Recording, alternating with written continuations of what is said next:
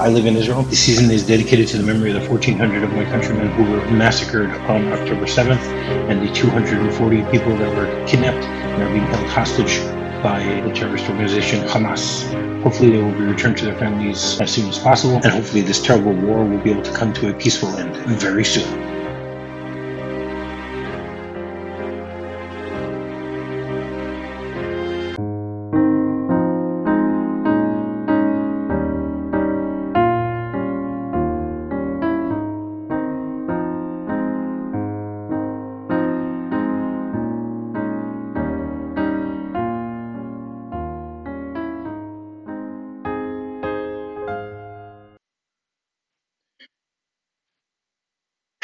Everyone, and welcome to minute 63 of season six of MovieRob Minute, the daily podcast where we take a Capra-esque journey through the 1946 Frank Capra movie, It's a Wonderful Life, one minute at a time. I'm Rob, and joining me today, besides all the growling of the dog, are Carolyn and Justin. the old movie time sorry. machine. Welcome back. Hey Rob, thank you for having us back again. I, I it's always good to just you know to, to let things flow as they go. So we're we're good. We're good. Thanks for having the dogs back again. Thanks for Why not? enduring the dog. No, the dogs are here besides you. Don't you made it sound like the you guys are the dogs. No, no, no. Okay. So minute sixty three begins with George uh, looking around at the bridal suite and ends with Bert and Ernie beginning to serenade. So basically, we ended things yesterday with George uh, still in shock, trying to figure out what the hell's going on. You know what what has Mary done this time? He took a quick look around the dilapidated house, and what he does here is he starts moving towards Mary in this minute, and he says to her something, and we we don't really know what he says. You know, he just like moves his mouth. Maybe it's just in shock or in awe as to what what is going on. hmm Then we get a quick pan of the room, and we get to see all of these various posters of some some very exotic places. You know, uh, winter in Florida, luxurious cruise on the South Seas. You know, uh, and and then we we can see what one of the things I was talking about yesterday, which I thought was Mary, but now we can tell it's not. It's a poster of a, a girl on a surfboard wearing wearing a uh, Hawaiian lei. Uh, my assumption is it's not Mary. Uh, it, it could be. You never know. We Yeah, You know, they- you never know. they could surprise us with these type of things. Who knows? My, like my note at this point is vintage travel posters exclamation point and then I had to real I realized I had to cross out the word vintage. They're just travel posters at this point. Like we would still see these. These are still sold all over the place Yes. and will sh- are are used as decorations for contemporary homes. So, but Yeah. back then, very exciting windows into uh, Back then they weren't vintage either. Yeah, exactly. Right. This was just just travel posters. That's right. You know, it's like the the, the famous joke on uh, on Friends, which I'm su- assuming has been used many times. You know, where where he was talking about what what did you eat when you were in China, and he goes, "We ate Chinese food," and he goes, "What there? They just called it food." You know, Right. exactly. Yep. Yeah, Chandler Bing. We'll, we'll we'll always love him. What can I say? Yes, of course. Yeah, so George starts walking towards Mary, and and we get a view of all of these different things on the table. We see he's got champagne on ice, uh, what looks like a a uh, you know a, a teapot, and uh, Yes. you know, I have guess thoughts they're going on to be this having table tea. setup. Uh, I, Yes. Here's my question. So I'm looking at I, I I did a freeze frame on this just to check it out. I'm always intrigued by how people are eating back in the day. I like to see what's on the menu. I'm We very talk a lot of living rooms on our show. oh okay, yeah, absolutely. good. Uh, there's Yep. nothing wrong with that. It makes sense. Oh no, we we will obsess. So this was a, a a a fixation for me. This this table. I mean, very beautifully set table. We got a nice uh, wedding cake in the middle. We have the champagne, as you noted. My biggest question though was, did you all see how many spoons are laid out? Yes, I was going to these- mention at that. least three spoons, right? I mean, They how each many have- there's a- there's one on the fork- That's right. There's one fork, one knife, and three spoons. So I guess Three spoons. I, I guess I think that there would be a tea or a coffee spoon. I think that there would be Mhm. a dessert spoon and perhaps Yeah. a soup spoon. Yeah, Yeah, that makes uh, sense. It makes sense. It just they're having chicken though, you know, like how, Mm, sorry. how many spoonfuls of chicken does a person need? Okay, now I just want to read. I know you're you're 100 percent right. I want to read read from the script as how it describes this table. Okay, Oh, and and the the room itself. Okay, because the house is carpet carpetless, empty. The rain and wind cause funny noises upstairs. A huge fire is burning in the fireplace. Near the fireplace, a collection of packing boxes are heaped together in the shape of a small table and covered with a checkered oilcloth. I never thought about the fact that this is actually not a real table. That's really weird. Oh Mhm. yeah, okay. It that, is that set makes sense. That's right. It is set for two. A bucket with ice and a champagne bottle sitting on the table, as well as a bowl of caviar. Oh, okay. Oh, are Didn't any of the that. spoons on the table Caviar spoons? metal? Yeah, like but made of Mm. abalone. I don't know. Oh, That that's hard is to that a thing? What what is that, Carolyn? Like That- what? Why? Um, it's like the inside of oyster shell. Okay. Um, because you would not want to ruin the taste of the caviar with a metallic spoon. Okay. It actually is preferable to use like if you don't have like a caviar spoon to get like a plastic spoon. I see. I'm pretty old school. I think use I use my hands. I just scoop it hand style, or just or uh, pour it in your mouth. yeah, some um, Tostitos. That's fine. Yeah, yeah. But that makes sense. Abalone. Makes sense. I'll try that next time. Yeah. Mhm. Um, two small chickens are impaled on a spit over the fire. A phonograph is playing on a box, and a string from the phonograph is turning the chickens on the spit. The phonograph is playing "Song of the Islands." Mary is standing near the Oh. fireplace, looking as pretty as any bride ever looked. She is smiling at George, who has been slowly taking in the whole setup. Through a door, he sees the end of a cheap bed, over the back of which is a pair of pajamas and a nightie. Ernie exits and closes the door. So, I have chicken questions, you guys. okay. I, I just know uh, like the chickens look delicious and I want to try them. But I just have concerns foodborne illness, salmonella because I think as we all know, you know, the inside of your chicken must be cooked to 165 degrees Fahrenheit. And that will kill off all foodborne illnesses. I just I just don't want them to be sick. This is their time. And I don't think these chickens are are that big. I think they are. What what year did this movie come out? 1946, 46. six. yeah. right? Okay, these are 1946 chickens, Mhm. or or that look potentially like Cornish hens, Yes. um, because they're probably not pumped full of, you know, Growth hormones. and- growth hormones Yeah, and right. things like chickens are today, where it's like massive chicken breasts. Uh, so I'm thinking that not only with the rotation of the of the phonograph powered cooking spit, Which is quite ingenious. Not, it is ingenious, but because they're not super big, thick growth hormone injected chickens, 20, 21st century chickens, Mhm, mhm. that um perhaps that concern for like that this would be a bit safer, you think? yeah yeah i feel like the internal temperature would be able to more easily reach an appropriate salmonella killing Mm, okay.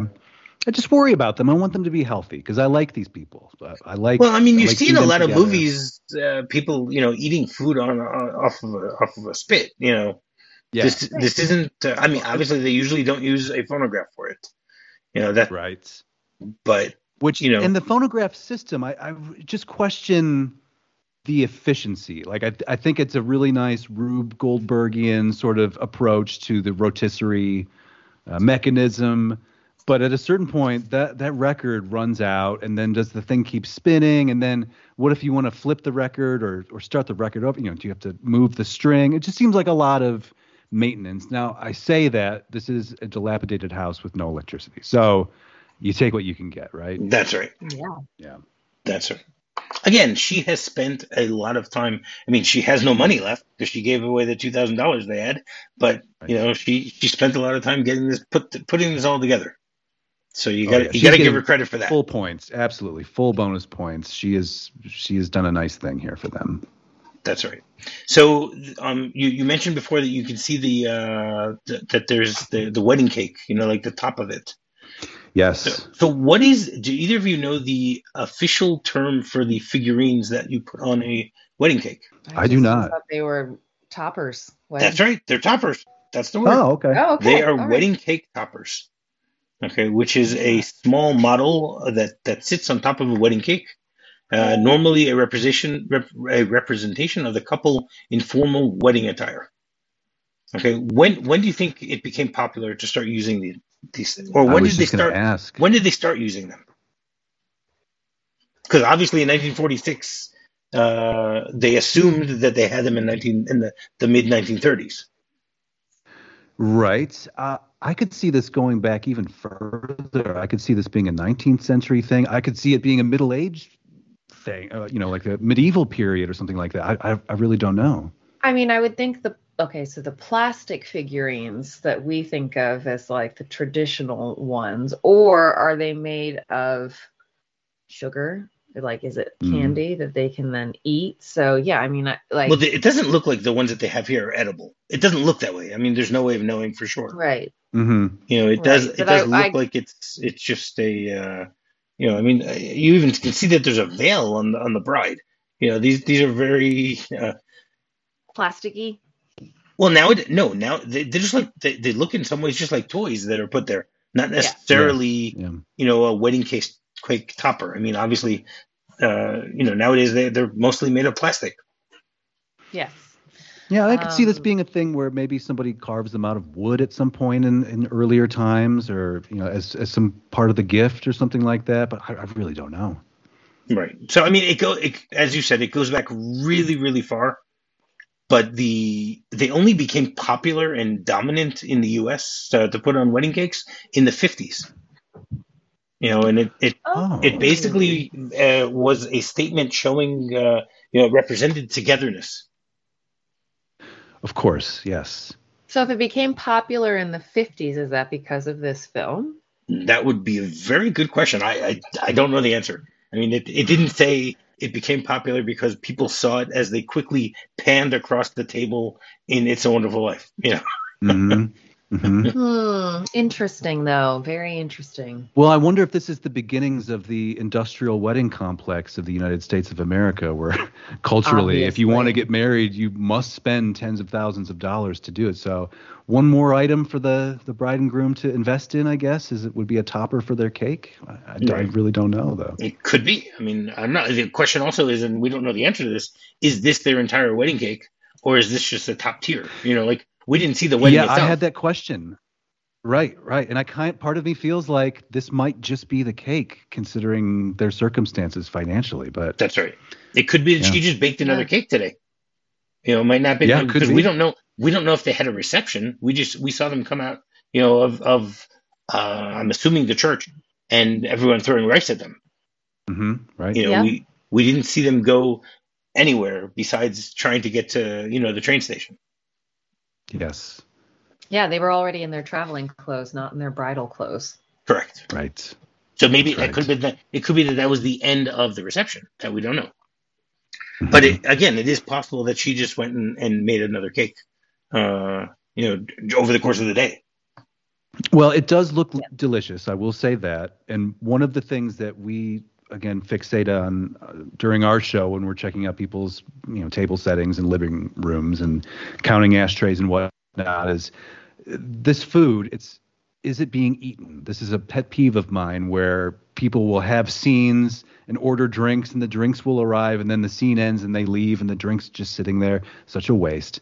So do we think that they ate these chickens and actually had this cake or were they just smooching all night long? I think they smooched and then they had chicken and cake. I think they had cold, Sure, cold, the- cold chicken the following morning.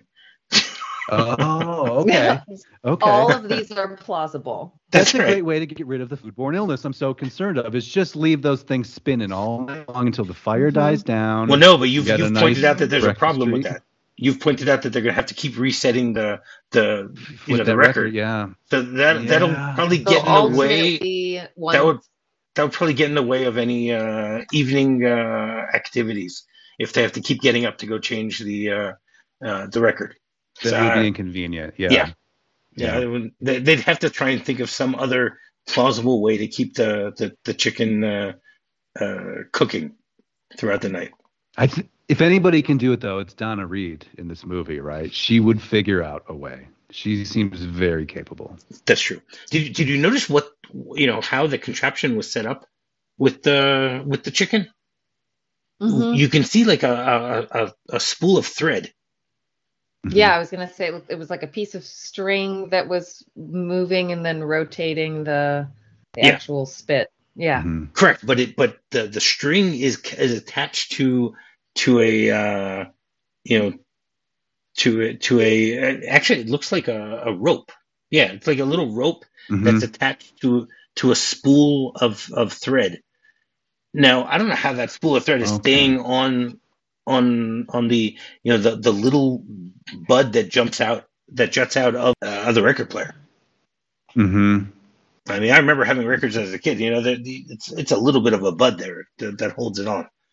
You know, it's not something that that. Uh, but hey, it worked. It the worked. whole system seems kind of borderline, but it, yes, like you say, it is working. So we'll stick with it for now, That's right. and then assume you know that they will get that place wired up at some point. I'm not familiar enough with uh, record player technology to know if I know in the 60s they had record players that were portable that you would put in your car, but at this point in the 30s, how does a record player work? What fuels a record player? Is it I mean, electricity is still kind of entering society at this point. as forget about that. They don't have electricity in this house. Well, right. So I'm just wondering how, how does this mechanism work? How are they getting this, I, this I thought beautiful that island sound? I thought that you know record players are something that, that you can that you had like a, a crank that you can. That's uh, true. I think so. Yep. Okay. You know, Okay. which which again would make it inconvenient if you keep having to keep changing it. You know, if you You keep might well get just up and crank crank the it. you know? right. That's yeah. right. But then you you lose that that ethereal music, and eh, I'm fine with it. This is Yeah. good. Yeah, for sure. Yeah. for sure, it's great. Mhm. And then then uh, Mary says, "Welcome home, Mister Bailey," and he goes, "Well, I'll be Mary. Mary, where did you?" You know, he he's just Mhm. he, he's still in, He's in overcome. yeah, completely, completely. And we see Ernie in the background, uh, and I love how he comes forward and just like pushes George, like Yes. get over there. I mean, we find out later that that that Ernie is married and he has a he has a kid. So you know he's he's a little more familiar than George is with how to deal with uh, uh, a romantic evening. I guess you can say. Yes. I like this character f- for again all Jimmy Stewart movies. I I feel like he needs this guy in all To of be his like- films to Hey buddy, wake up. We just watched uh, recently Rear Window. This is another example Mhm. of an oblivious James Stewart being hit on mercilessly by Grace Kelly, Apex Grace Kelly, and he's just he's not into it. I, He's I don't just trying to break up with her the entire time, and we Yeah, he's looking figure- for excuses. So I- it would be nice to have Ernie show up and push his uh, his wheelchair because he's you know recovering at that point, but towards Grace Kelly. I would love to see that. Would would have been interesting to see. Yes, Yes. definitely. Okay. Um, and so like then then he moves forward and he the two of them uh, you know look at each other, embrace, and they start to kiss.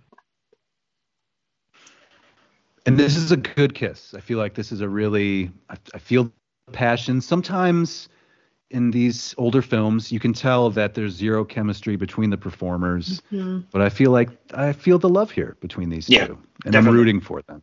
Yeah, definitely. I, I, I think Yeah. I think throughout the movie you see that. You see it more with her. You see that she is more into him than he is into her.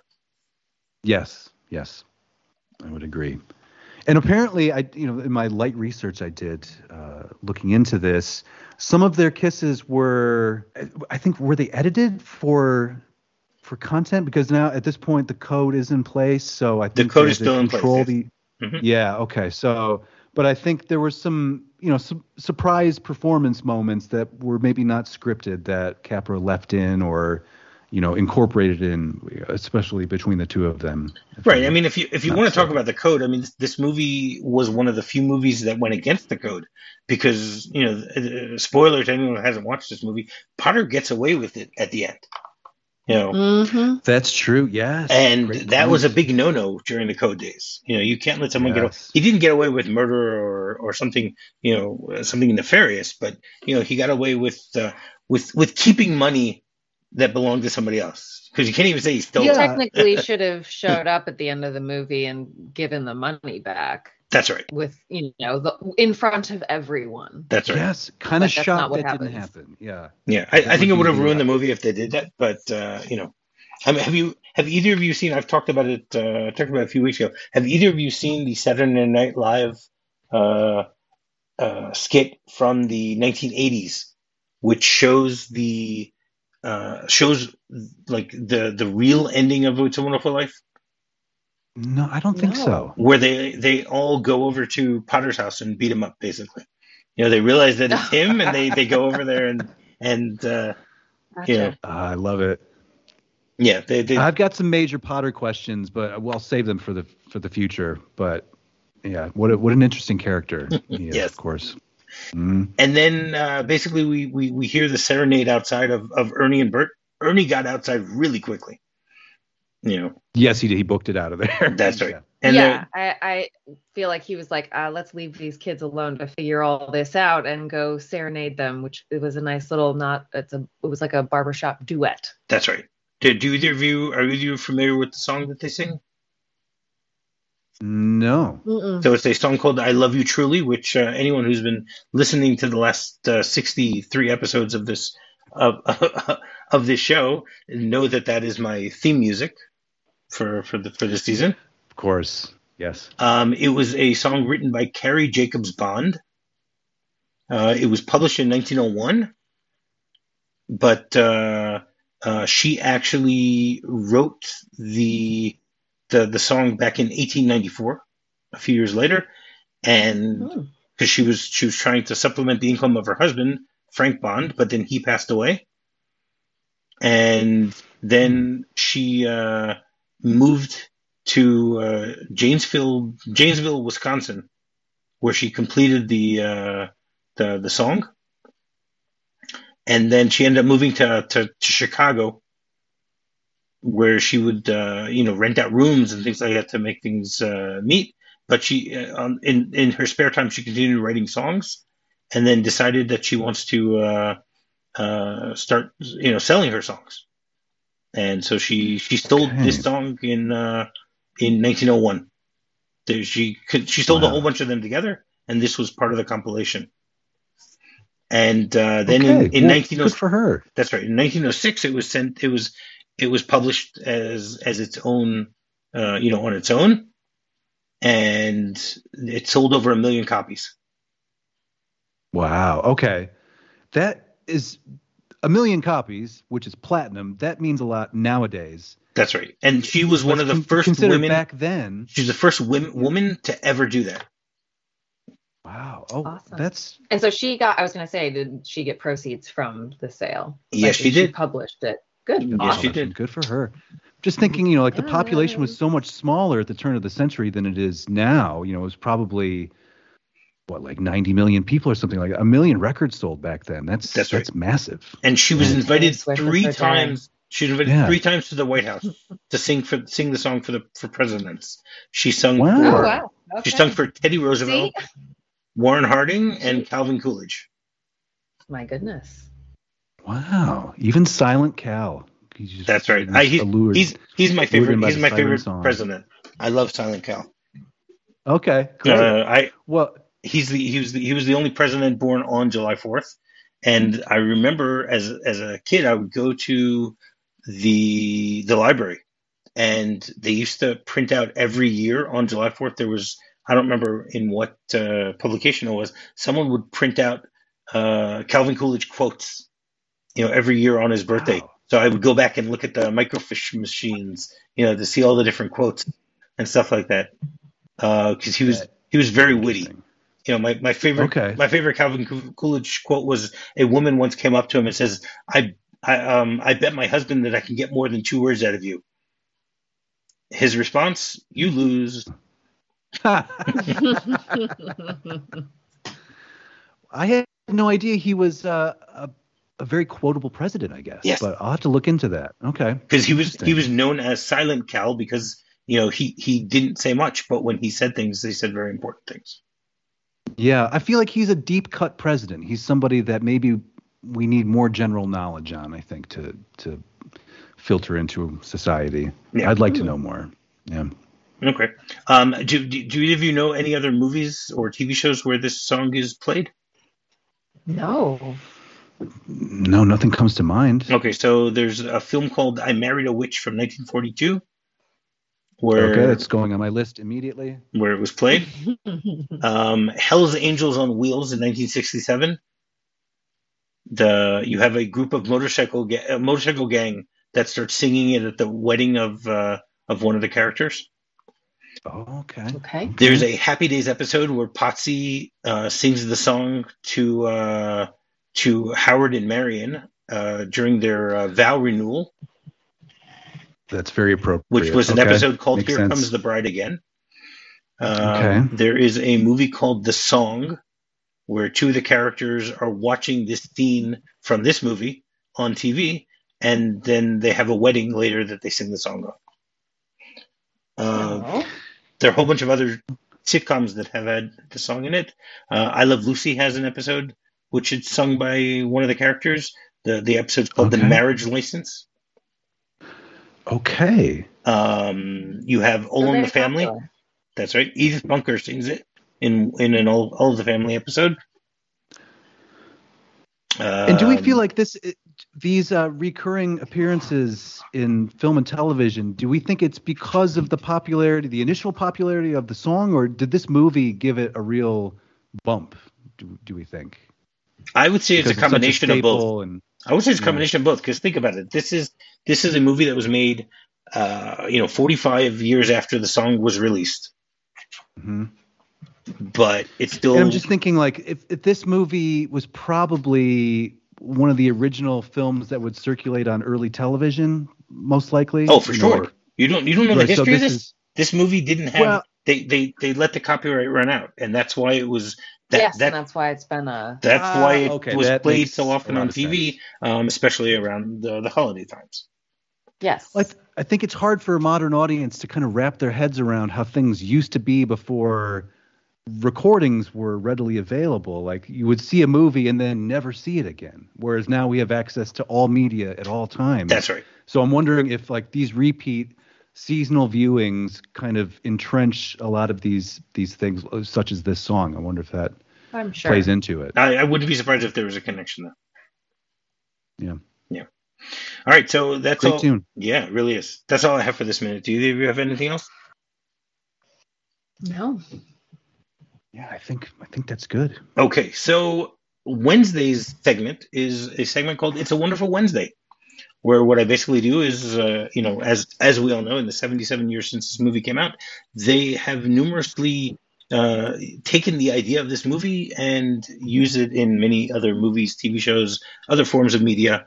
You know, to see like what would happen to a character if uh, you know they didn't exist, or you know, sometimes if if uh, we, sometimes it's with alternate uh, uh, timelines and things like that.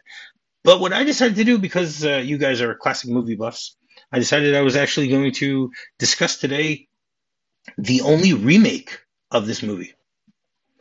Okay, 1976. 1977, very close, 1977. Okay. Um, it's known as "It Happened One Christmas," which obviously is a play on "It Happened." Uh, One night. it happened one night, and it happened, and Mm. it, it's a wonderful life. Mhm. And the idea of what they did there was is they did a gender swap. Okay, the the main character played by Marlo Thomas is named Mary Bailey, and so Okay. I, I I found it really interesting the way that you know they they created this this uh, remake by gender swapping. You know where where George is uh, a character she's running after this character named George Hatch, and Mhm. uh, you know we we get Potter. Potter is played there by Orson Welles. Oh, really? Yeah, I mean the, the the the movie, despite the fact that it is a remake of this movie, it's not that great. You know, it's it's a Okay. it's fun for somebody who who knows It's a Wonderful Life really well, like I do. But in general, I wouldn't necessarily say it was the greatest uh, uh, movie because, again, I, I'm I'm very much against remakes. You know, why why ruin something that's already you know if something's been done perfectly? Why do you want to try to to emulate that again by creating something Mhm. else? Um, Right. right. George is played by Wayne Rogers. I don't know if either of you are familiar with who who that actor is. No. Um, so he, would- I, I mean, I always remember him from I Dream of Jeannie. In one of the movies, he Oh. played, uh, you know, the the, the uh, what's his name? He played, you know, her quote unquote master uh, in one of the Yes, movies. yeah. He was also in seventy three episodes of MASH. He played uh, uh, Trapper John. Oh, okay. Okay. Uh, that that was probably the, the that's probably the, the place where most people would know him from. Uh, is there? Yeah, so then I would know him. Yeah, Right. I, I grew up watching. Okay, so of course, yeah. so basically the, the you know the the name of the angel who's who's trying to help uh, Mary is uh, her name is Clara, played by Cloris Leachman, who Oh. who actually uh, uh, was nominated for an Emmy for for her work there as as Clara Oddbody. Um, You get Uncle Uncle Uncle Billy is renamed here Uncle Willie, played by Barney Martin, who played um, Jerry Seinfeld's father in the in the show Seinfeld. Ah, I knew, I knew that. I recognized that Okay. that name. Okay, that makes Uh, sense. Ma Bailey is played by Doris Roberts, the mother from uh, um, Everybody Loves Raymond. Ah, okay. Uh, Okay. Richard Dysart from LA Law plays uh, Peter Bailey. Okay, interesting. Christopher Guest plays Harry Bailey. I mean, again, it's a it's a great cast. Christopher Guest. Yeah. Wow. Okay. So, I mean, basically, the whole idea is is that uh, you know the uh, you know they focus on Mary as the main character instead of instead of George, and you know she's the one who's fighting against Potter, and she's the one who's helping out her father, and she's the one you know, and, and George ends up going to war because you know they didn't need to have the whole fact that you know she got deaf because as as a woman during World War II, she wasn't going to be sent to to battle anyway, and didn't need to you know to to to be 4F or anything like that. Um, again, Right. it's it's an interesting way to tell the story. It's not as good as It's a Wonderful Life. Um, Sure. So it, this one was set in the same time period. Yes. Not in the no, no, it's 70s, set in the same was- time period. Okay. It was still set. Okay. Yeah, yeah. They they still did it that way. And and Orson, I mean, this is, you know, later Orson is a special type of Yes. Orson. But how how is he faring here? Is he in good shape? Is He's he not in good shape at all. lucid? Is he? No, no, no, Oh, no, okay, no, no, okay. not at all, not at all. But again, he's he's no Lionel Barrymore. That's what it comes down to. Yes, that's true. You know, I, I love the way. I mean, some of the the lines in the movie are exactly the same, and some of them are are very different. And you know, just listening to some of the the the, the dialogue from other people is just uh, you know, and, and like for instance, uh, an example is exactly from this scene. Okay, where you know the they're they're in the house and and uh, you know after their their you know after after the wedding or after the the whole thing with the building and loan, you know, they get to the house that uh, you know Mary is brought to the house by by George, you know, and they look around and she starts laughing and he goes, "What are you laughing at?" And she says, "Maybe we shouldn't have broken all those windows, you know, because there's all the rain coming in on them." Uh, that's pretty good. That's a that's a nice Yeah. punch up. Yeah. I, I like that. Yeah. yeah. Yeah. Yeah, that worked. Um, okay, so uh, do you guys want to uh, tell people where they can find uh, you guys? Sure. Our show is called Old Movie Time Machine, and we're talking mostly about movies made between 1945 and 1965. You can find us in all the usual podcasting places in your grocer's freezer, uh, YouTube, and also follow us on Instagram at Time Machine Podcast. Thank All you. right. And finding me is very simple. Just do a quick search for MovieRob Minute. You can find me on Twitter. You can find me on Facebook. And you can find me on my website, movierobminute.com. So until tomorrow, hot dog. Hot dog. Hot dog. Love you truly, truly did. Life with its sorrow, life with its tears.